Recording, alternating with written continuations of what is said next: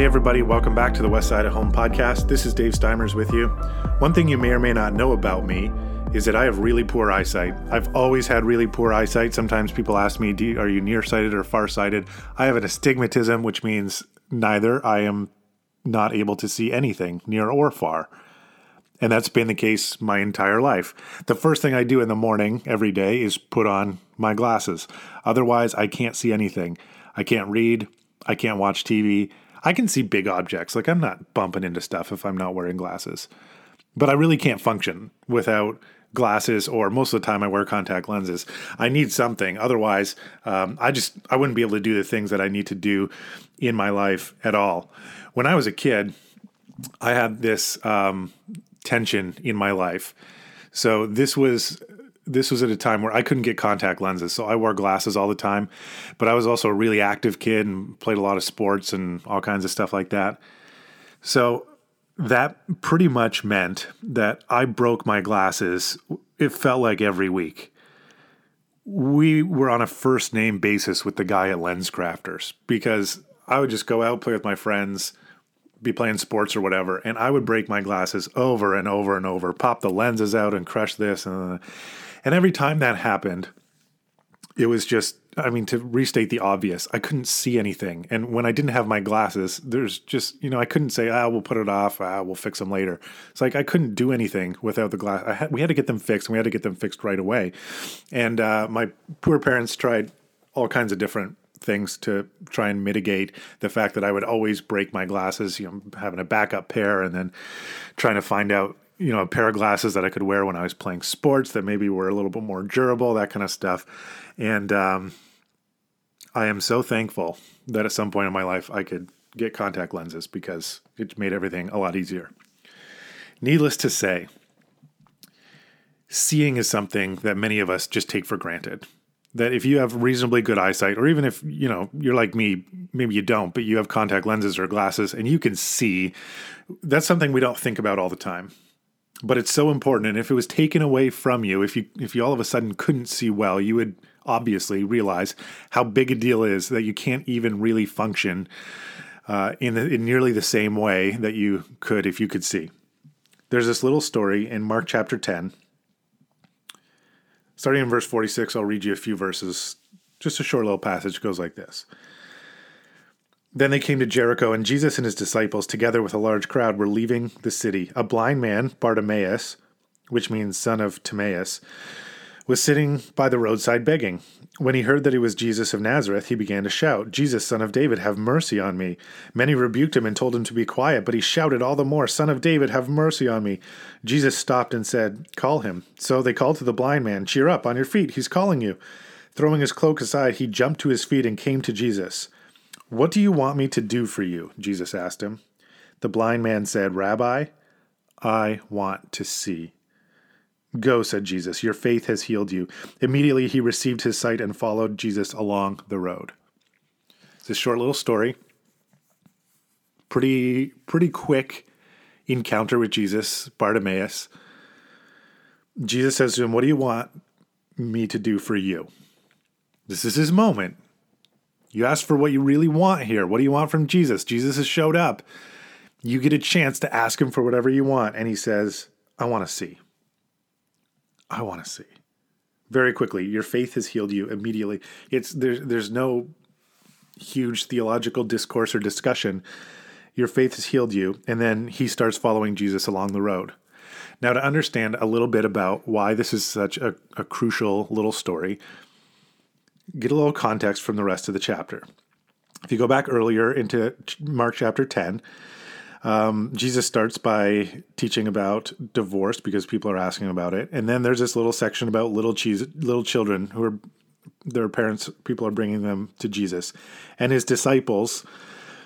You know, they're kind of like, well, we're just we're doing important things here. We don't have time for children, and Jesus was indignant and says, "Let the little children come to me. The kingdom of God belongs to such as these." Like you, you're you're not understanding. This is the important thing. You have these little children coming.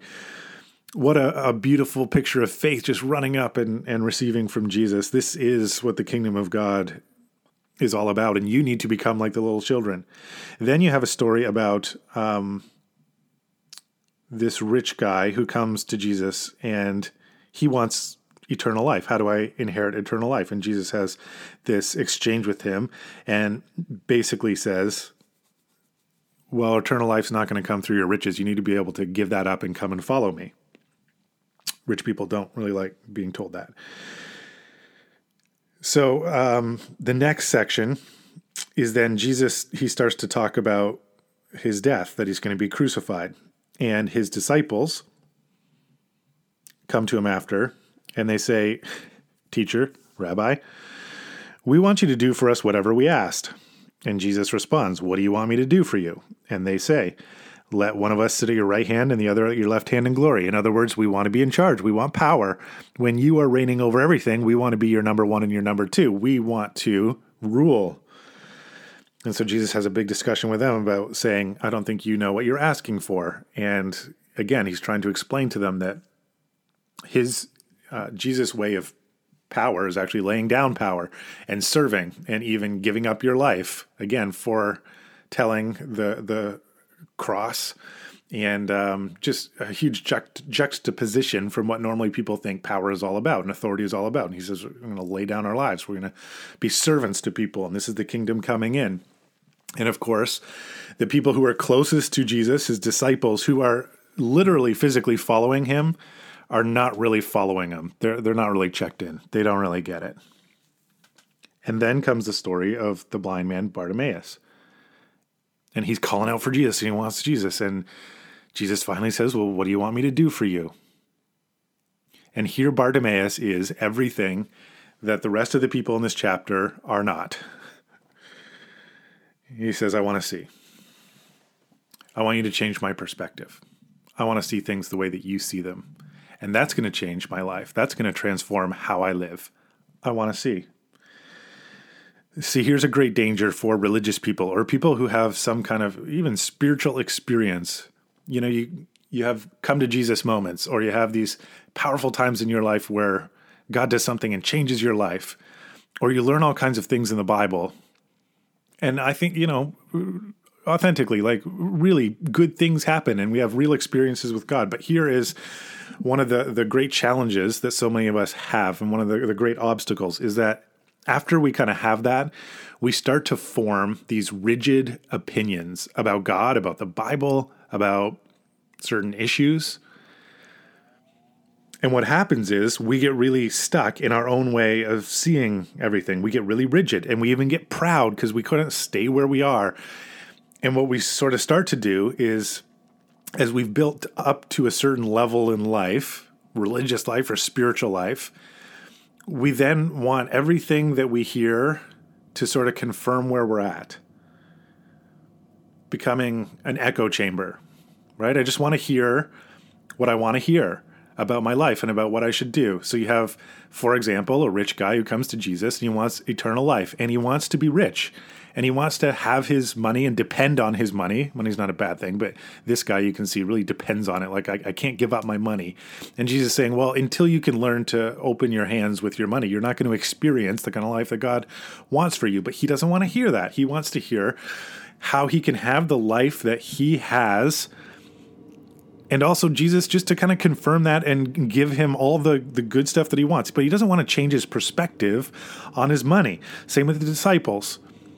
Jesus, we believe that you are going to become the great ruler and we want to rule with you. And Jesus is trying to say, well, I don't think you understand because the way I'm going about it is not going to be like all the other rulers. I'm going to give myself up. I'm going to be crucified. There's going to be suffering involved.